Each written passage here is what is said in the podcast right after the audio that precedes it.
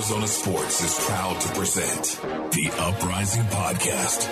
Uprising Podcast.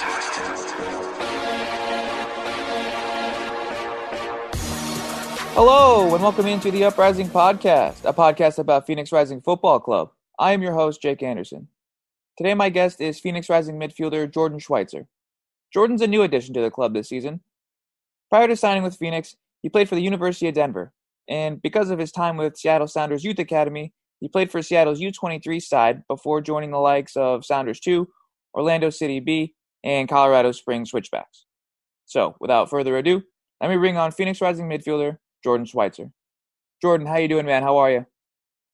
I'm good, thanks. Just uh, golfing with two friends here on the team. It's uh, one of the coolest days we've had since I can remember. So I was about nice to say, I, I recognize the golf cart backdrop right away. Where are you playing? Uh, we're Rolling Hills is five minutes from our apartment complex, so we like to pop over here. It's cheap. We can come out, hit a couple of balls, uh, which is which is nice. There's one of the perks of being here in Arizona is uh, definitely the golfing. So we taking advantage of that this year. Oh yeah, definitely. I used to work at a golf course actually before I moved over to Arizona Sports. So nice. Where I, at? I uh, used to work at Talking Stick Golf Club. Oh, nice. Very cool. I've heard that's nice. Haven't been out there yet. Um, yeah, it's uh, it's not like a super high end club like you would get at maybe like a Grayhawk or a True North. Um, it's more mm-hmm. of a, a, resort style course. There's actually uh, 36 holes out there, so I just been starting these off the same way. Want to get to know about you guys a little more outside of football. Um, yeah. Obviously, 2020 has been a I, for you, I'd imagine a roller coaster year, not only with everything going on, but this is also your first year with Phoenix Rising. You moved to Arizona. So, yeah. kind of just tell me, how's Jordan Schweitzer doing, the person? No, I appreciate you asking. Uh, doing well. I'm fortunate enough that I've got some family here in town. Uh, my mom and my stepdad moved out west about three years ago. So, with everything going on in the world, uh, being able to, to pop by and spend some time with them has been one of the uh, the bonuses of this year or one of the bright spots. And, and obviously, we've got such a great group of guys. It's been really easy to get comfortable with this group and in this area and, and to have the not only the caliber of players on the field, but the the quality of people as well in this locker room is is some of the highest that I've been around, and uh, that's the highest compliment I can give this group. Is um, it's just a phenomenal group of people. So uh, that has helped with the ups and downs and the unknowns of 2020 uh, and to go from feeling really good in a preseason getting acclimated with the group to our first game against timbers 2 and and being on a little bit of a break with the pandemic and, some of those uncertainties obviously uh, not ideal for anyone in any industry this year. And uh, then to have football come back to, to find a little bit of a rhythm and, and obviously a shortened season, a unique season. But uh, all in all, uh, the football's back. And so for us to get back out there and to, to play some games and, and also uh, this week to have some fans will be a great experience. So uh, life's good. Jordan's good. Football, where we had a good result obviously last week. So we, we keep things rolling. But uh, I appreciate you asking. How are things for you? Uh, obviously, with sports going away for a little bit, I'm sure that was a, a unique uh, time for you as well. Yeah, I actually also work on the news side of it because uh, we have KTAR News as well. So okay, I spent a lot more time doing that than I did sports. Um, not that I don't enjoy it, but obviously getting to cover you guys is a little bit more fun, a little bit more enjoyable for me. So when you guys were the first Arizona team to come back of all as well, um, yeah.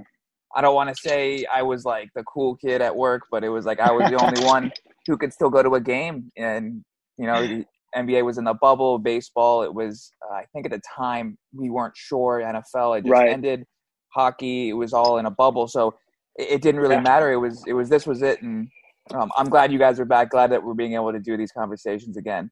Um, just looking up a little bit of the background on you, I thought this was really cool that you know you went to high school in Washington, yeah. and my mom actually went to Wenatchee High, and I was born in Spokane because my mom ended up going to Wazoo. Um, and then you end up going to University of Denver. One of my aunts actually ended up going to school in, um, excuse me, and uh, in Golden. So okay. I just thought it was nuts.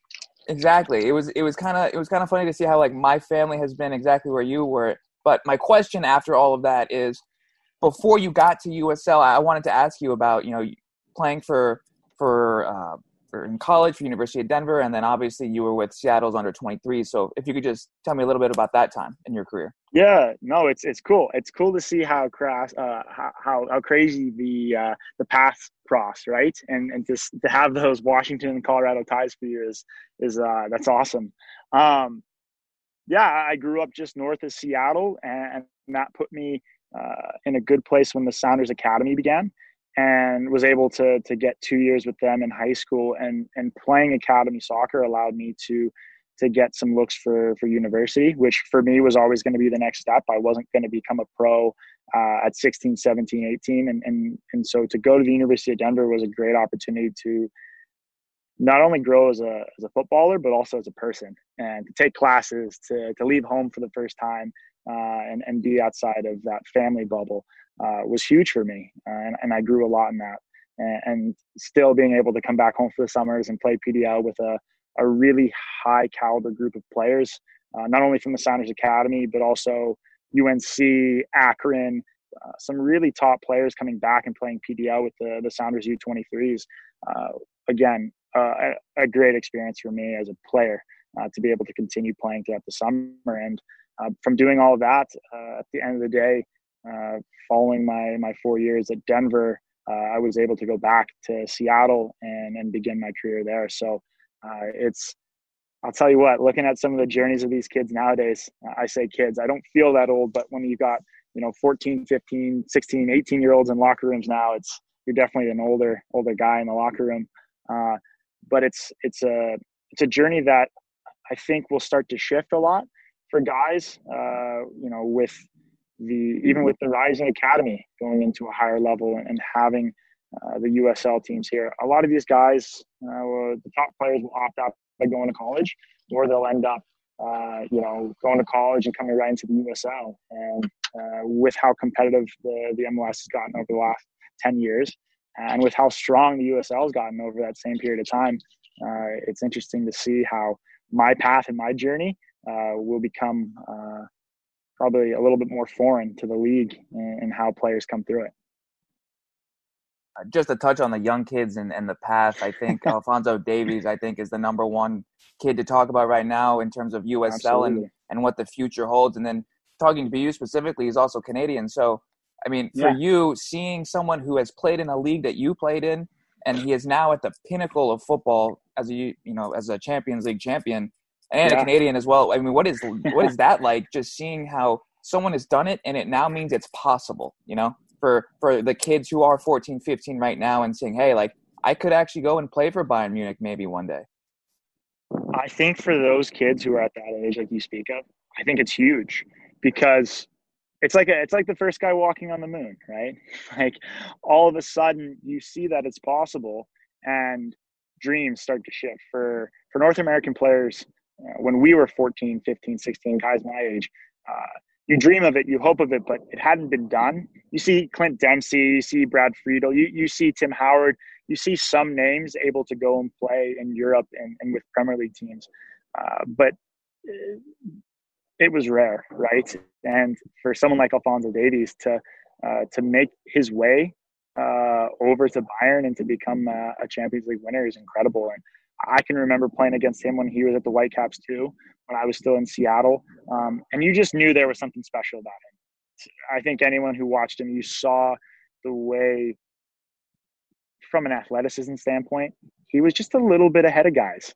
And, and at the age that he was at as well, you knew that he was in for something special. And and then to to be around him very briefly with the, the Canada team setup to to see the ability and to see the strides he had made in such a short period of time, uh, it was incredible to see. And I think it's we were talking about the other day, a couple of guys on the bus, and to see the development of the players nowadays is incredible. Like being able to watch a U10 team try to build out the back, like that was never happening when I was growing up. It's launch it long and figure it out after that. So to to see how far North American soccer's come uh, really exciting to see, and, and to have guys like Alfonso Davies making that that leap to the next level. It's it'll be exciting to see. Uh, you know, with Weston McKennie, um, obviously Reyna's kid as well over at uh, Dortmund. I think we're going to start to see more North American players at uh, the top level, which is exciting for uh, for development of soccer within North America. Yeah, I, I think that that 2026 World Cup is going to have an extra emphasis on those kids you just mentioned, being that they will be in their prime age when the cup comes here. And I don't want to make fun of the team, but hey, we qualified already for that one, so no worries about that. But uh, I want to switch over to a little bit about a lot of the work you do off the pitch. Um, one of the stories Bobby told was before you even came to talk to any of them, you went over to PCH, which is Phoenix Children's Hospital, and gave them a visit. This was pre-COVID, by the way, yeah. and when you were still allowed to do that. So, just when I say why PCH, I don't mean that in a bad term, but out of everything that exists in the world, why is Phoenix Children's Hospital so important to you specifically? No, that's a great question. I uh, I've had a, uh, a special connection with uh, a young man who, who was unfortunately passed. Um, and getting to know Ben Brewer from my time at the University of Denver and having that connection to him and getting to know him and his family, uh, I knew that not only when I was in Denver, but everywhere that I go as a player, and, and fortunate enough that as players we're able to connect with the community uh, and have connections to the community uh, right away as soon as we get into market. Uh, I, I, wanted to make sure that I, I, spent some time at the Children's Hospital, and uh, I was in town visiting family for the holidays, and spoke with some front office staff about the possibility of going and saying hi and, and dropping by during that Christmas time. No kid wants to be at the hospital, and the fact that they have to be there obviously is is sad enough. Um, though they are some of the bravest kids you'll ever meet. Uh, to just hopefully go and, and stop by and say hi and whether it's for five seconds 30 seconds or a minute have them feel like they're not at a hospital during the holidays was was and always is my goal just to to go say hi and and see what they're up to whether it's playing some video games or i got destroyed in some pool um, there are some very crafty players at air hockey as well out there and so uh, just to be able to stop by and, and say hi I know the children's hospitals and, and everywhere that I've been, and especially um, the connection here uh, with the children's hospital. Uh, they always try to make sure that every kid that can go home gets home for the holidays. And so wanted to take a second to, to spend some time with those kids who unfortunately weren't able to make it home during that time. So you mentioned your mom lives here and she's actually doing an, uh, an event. She's, um, you want to talk a little bit about that? She's trying to raise money to, you know, try to end childhood cancer. Yeah, it's it's it's amazing. Uh, again, it's a credit to the community here and how tied in everyone is with uh, with sport as well.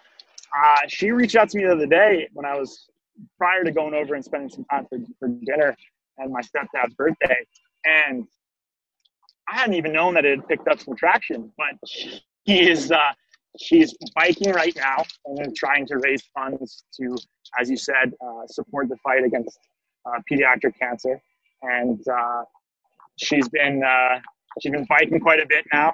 She's enjoying it, and I think the thing that's incredible, and it's a credit to the Phoenix community and the Phoenix Rising fan base, is uh, to see how quickly they got behind someone in their community uh, who is uh, trying to fundraise, and especially during this time where financially a lot of people have uh, been been hard done by, and so very fortunate to have a fan base in the community that picked up on on someone in the community um, who who was looking to to try and uh, raise some funds to to hopefully uh, make it a little bit easier for those families and those kids who are uh, going through a lot. So, is it she's following in your footsteps, or were you following the examples she set for you as a mother?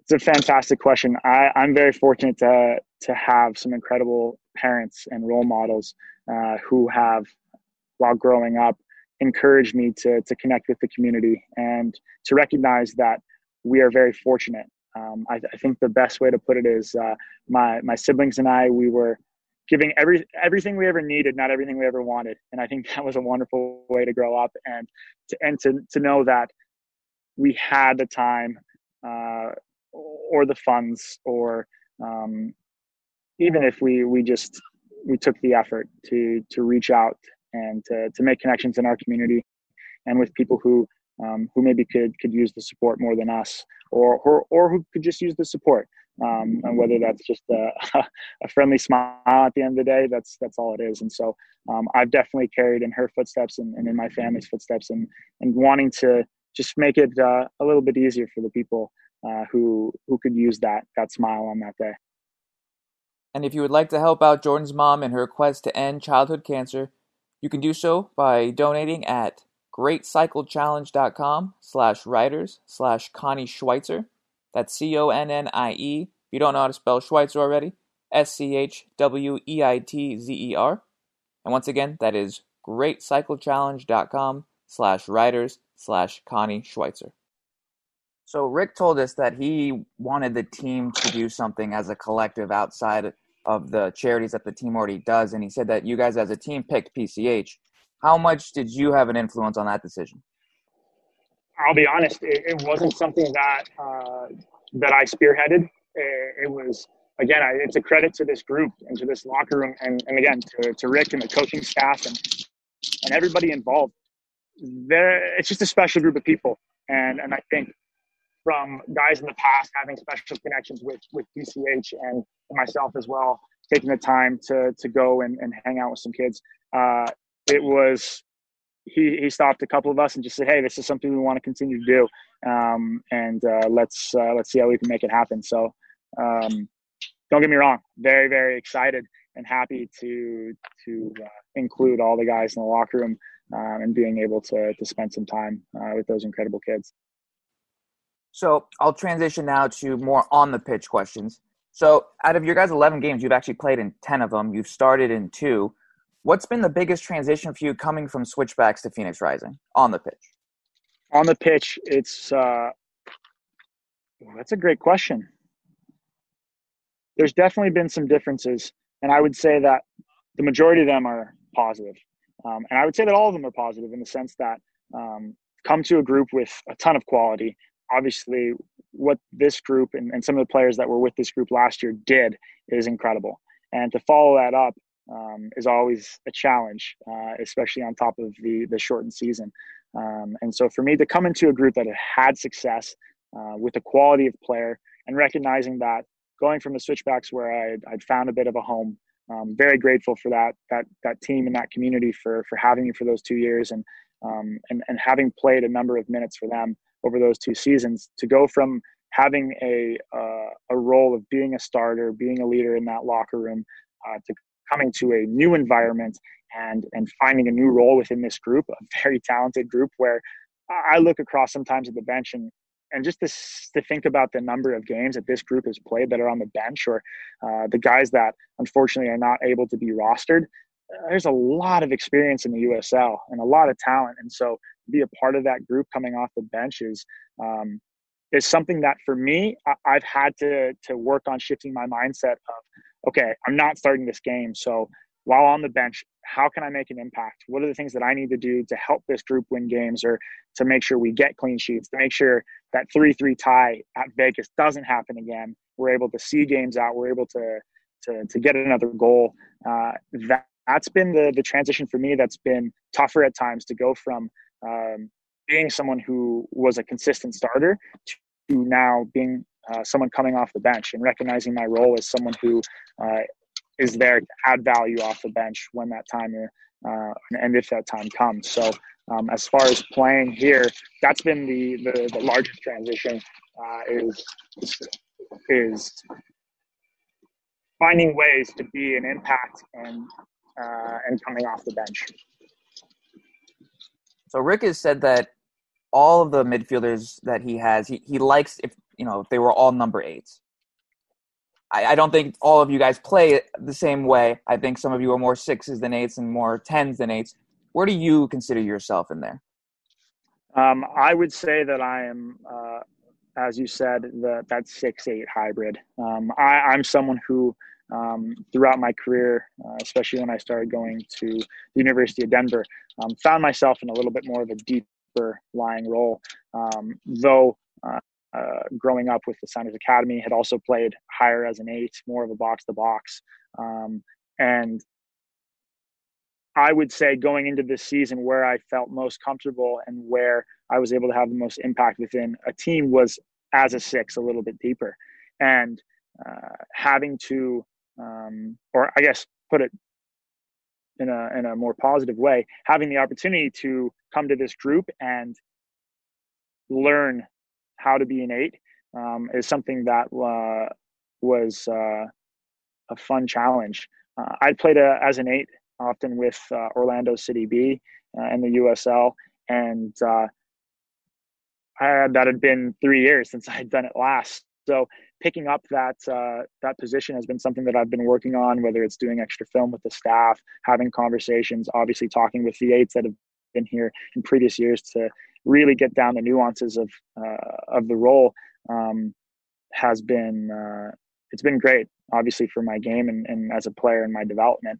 Uh, though I would oftentimes find myself sometimes dropping deeper into where I feel comfortable. So challenge myself to stay higher um, and to uh, to make sure that I'm giving those top three guys the support that uh, that they need, uh, and obviously get them on the ball so they can go do all the damage because uh, that's obviously. Uh, anywhere in this group, there's quality, but when we score goals, that's that front three getting them on the ball is is where we can really cause teams a lot of problems you mentioned the natural tendency to kind of want to drop back in your lines. Obviously, with your defensive system, the pressure is constant. You guys play high up the pitch um, in a defensive yeah. sense, not just in an offensive sense. What's the biggest challenge going from a team that you know doesn't play that style to having to you know basically run your ass off whenever you're in the game? That's been and if you were to look at film and, and, and when I study film myself, that's been the tendency that I've found hardest to break at times. Um, I, I know that having the shortened season um, and having the, the time to work on that um, doesn't suit anybody coming into a new system. I'm not the only player throughout the league that has that um, going for them. But there are times where I catch my natural tendency to maybe drop in to, to organize and, and try to uh, solidify that midfield line uh, rather than stepping, going, putting pressure right away on the ball. And um, one of the things that I've focused on while coming off the bench is making sure, okay, when you get in for however much time you get in, if you get in, make sure that you are ready to go and that your first thought is to go and, and put pressure and win that ball. And so it's been a mindset thing to truly answer your question is is really trying to um, focus on when I'm going out to training and, and going into games of making sure that my first thought is to be on the front foot and go put pressure on the ball. Um, and then obviously back that up by watching film and talking with the guys on the team and, and talking with the staff. So um, it's been a mentality switch uh, and going from a team that's uh, a little bit deeper uh, to one that wants to play on the front foot and, and put teams under pressure for 90 minutes. And if anyone listening wants to see a perfect example of the Rick pressing offense leading to a goal, you can see Jordan in the last match. He intercepts a ball at midfield, gets it right up to Rufat immediately, and he ends up getting the game winning goal against Vegas. Now, you guys are playing Vegas again. Um, it's a second of a back to back on a home and home. It's the third time in three weeks. So First, have you ever played a team that many times in quick succession at the professional level? I mean, maybe at like an academy tournament club level, but at the pro level, have you ever played a team that much in quick succession? I can remember my rookie season being with S2. I think we played the Whitecaps two times in five days. So the the league has shifted a little bit since five years ago. Uh, obviously, non-pandemic years. Uh, there's been uh, longer time in between games and the ability to change the schedules. But I do remember playing back to back against Vancouver, one home, one away, um, and uh, that was uh, a pretty unique experience from a scouting standpoint. Uh, the distance from Seattle to Vancouver not too far, so from a travel standpoint, nothing to worry about. But this will probably be the second time in five years that we've had what feels like a, a baseball doubleheader or a, a, college hockey doubleheader. So um, the the thing that is um, great for us is being able to be back at home, be back around fans, and to finally get this team um, at home where um, we feel comfortable playing anywhere. We're we're ready to take our style of play anywhere, uh, though there's no place like home. So to to have them back here will be uh, will be uh, hopefully a joy. Well, as you mentioned, less than a thousand season ticket members will be in attendance on Friday. Um, you guys have not played a home match in your last four games, so you're coming back to Casino Arizona Field. I mean, what are you what are you expecting to see on Friday with with some fans in the stands? Jake, it's been March. Haven't seen fans since March. So yes, you haven't I'll seen a honest. fan in the stands since March. Well, a real. I'll say you haven't seen a real fan in the stands We've since seen March some 7th. phenomenal cutouts uh, around the around the stands, but um, I'll be honest, I don't know. I don't know what it's going to be like, uh, and that's what's going to be when you look back on a career, when you talk with friends and family. Uh, it's moments like this that will stand out. Of what was it like the first game back uh, after not having fans for a number of months. So to answer your question, I have no clue. Uh, I'm going to be excited to take in uh, the atmosphere that we're able to have for the first time in a long time, and and and being able to come to this group. One of the things I was looking forward to was this fan base, was this atmosphere. Uh, played against them a number of times, and uh, was looking forward to being on the other side of it.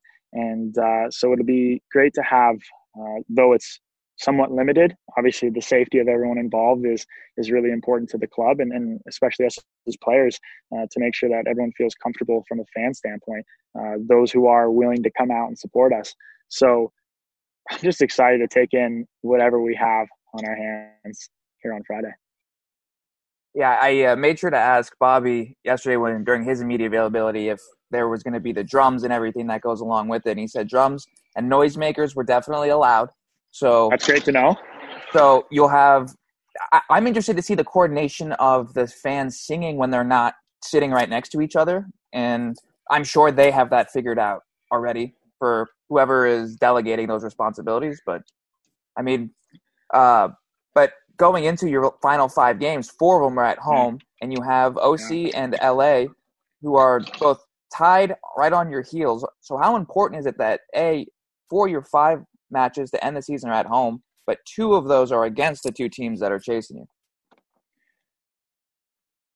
I don't know who planned the schedule. Uh, it's definitely something that we're uh, we're happy about being able to come home and have this stretch um, and uh, be able to get teams to this field and, and to this heat. Though today it's perfect. We'll talk about that later. This is wonderful. This is what I signed up for. Not 115 every single day. Um, getting used to that as someone. That's probably one of the biggest challenges, honestly, is, is getting used to the heat out here in Arizona and it's one of the things that we love being able to have teams uh, in this in, the, in this heat um, and dealing with the climate here. Um,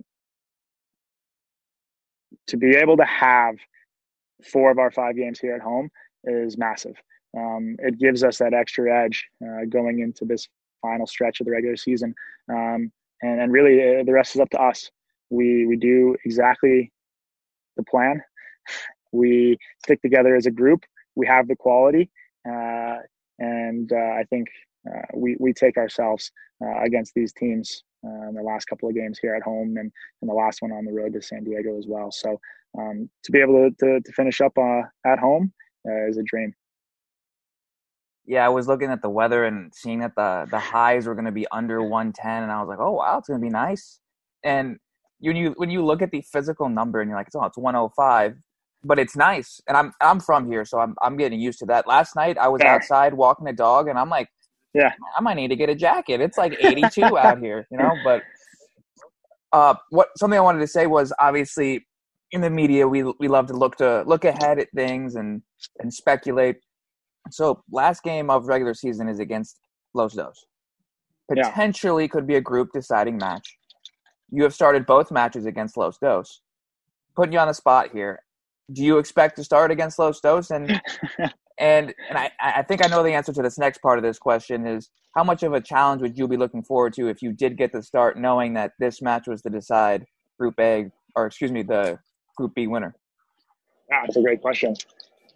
I take it one game at a time. I know our staff do. I know the players do, and I know that's the uh, cliche answer, but it's truly the way that that we go about it. If you were to take a whole season and, and look at it, it'd be uh, maybe somewhat overwhelming. Uh, but to chunk it up and to say, okay, we have one week to prepare for this team, we have one week to prepare for this team, one one game at a time, uh, is is a great way to to really focus at the task at hand. And so for me, it's it's taking it one week at a time uh, with with the rest of the group, and uh, obviously all focus is on this uh, this Friday's game against Vegas. Um, with it coming down potentially to the wire against Los Dos, who are all all credit to them, uh, a talented young team um, that is uh, continuing to get results uh, against whoever they play. Um, you know, being a part of that that that game, whether it be uh, on the bench or whether it be starting, um, is uh, is something that I know every player in this locker room is uh, up for, myself included. So the last thing I'll ask you is is coming over from switchbacks. I, I don't know how how you know invested on social media you are, but if you've noticed Phoenix Rising, when you guys don't win, it's a big uproar, and that also is you know a result of having so much success the last couple of seasons. So it comes with yeah. expectations of being a good club. What has that been like for you as a player, seeing kind of the reaction when you guys drop points and you know you guys had seven points in a week, which if you just said that is a pretty good accomplishment but when you watch what happened you go yeah. it almost felt like that draw was a loss to to the fans anyway. And to the players. Oh you any you know any fly on the wall in that locker room would have had that feeling like it was a loss because for us to give up those goals the way that we did and for myself as a player coming on uh, hoping to solidify that result it's a huge disappointment. And uh, it's something that the group doesn't take lightly. And to be in this environment, to be around a group of players and, and a culture that expects to win, uh, as a player, that's the environment you want to be in, where winning is the expectation. And for us to draw, um, for us to, to drop points uh, against any of the teams that we have, uh, is something that's not taken lightly here, uh, especially, like I said, with the expectation to be that we win every week. So for me as a player, that's one of the reasons I was excited to come to this club to be in a culture where winning is a habit, that winning is the expectation. And so for us, uh, and the fans understand that too. So for us to be able to to regroup the way that we did against Vegas, um, obviously uh, to to go on the road again, um, and and to after those two games uh, come together as a group and say, okay, these games are not what's expected of Phoenix Rising um, and, and, the way that we performed. And so to bounce back again after those, uh, I think was a huge statement, um, not only to the league. Obviously, it's something that the fans are used to seeing, but but also within the locker room, it was a huge uh, step forward to say, okay, obviously this can happen, but that's not uh, the way that we do things around here. Let's get back to work and, and let's go get another three points in our next game. So um, I think again, we're back on track. The group is uh, prepared for, for Friday, and uh, the expectation is to win. So anything less than that is is uh, not the Phoenix Rising way. All right, Jordan. Well, I very much appreciate you spending time with me. I'll let you get back to uh, the swinging them out there, and uh, good luck on Friday. I will see you from a distance. I'll uh, I'll have my mask on, but good luck to you. Sounds good. Look forward to saying hi in person. Appreciate you having me on. Thanks, Jordan. Love to have you anytime. Hi. Thanks, man. Take care. Right, you too. And that's going to do it for this edition of the Uprising podcast. Phoenix Rising's next match is Friday as the club returns to Casino Arizona Field to host Las Vegas for the first home match in nearly a month. And they will be doing so in front of less than a thousand fans for the first time since opening night on March 7th. Kickoff is set for 7:30 p.m. and you can catch all the action on the exclusive audio stream on arizonasports.com and the new Arizona Sports app, which is now available for both iOS and Android. And following Wednesday night's results, Phoenix's 23 points keeps them atop Group B over Los Dos and Orange County, who are currently tied in second place with 18 points apiece and are now both even on matches played with Phoenix Rising. San Diego comes in at fourth with 16 points, and Las Vegas rounds out the rest of the group with nine. For all things Phoenix Rising, be sure to head over to ArizonaSports.com Download the new Arizona Sports app, and you can also follow me on Twitter at JWA1994. Until next time, ci vediamo, a dopo, ciao.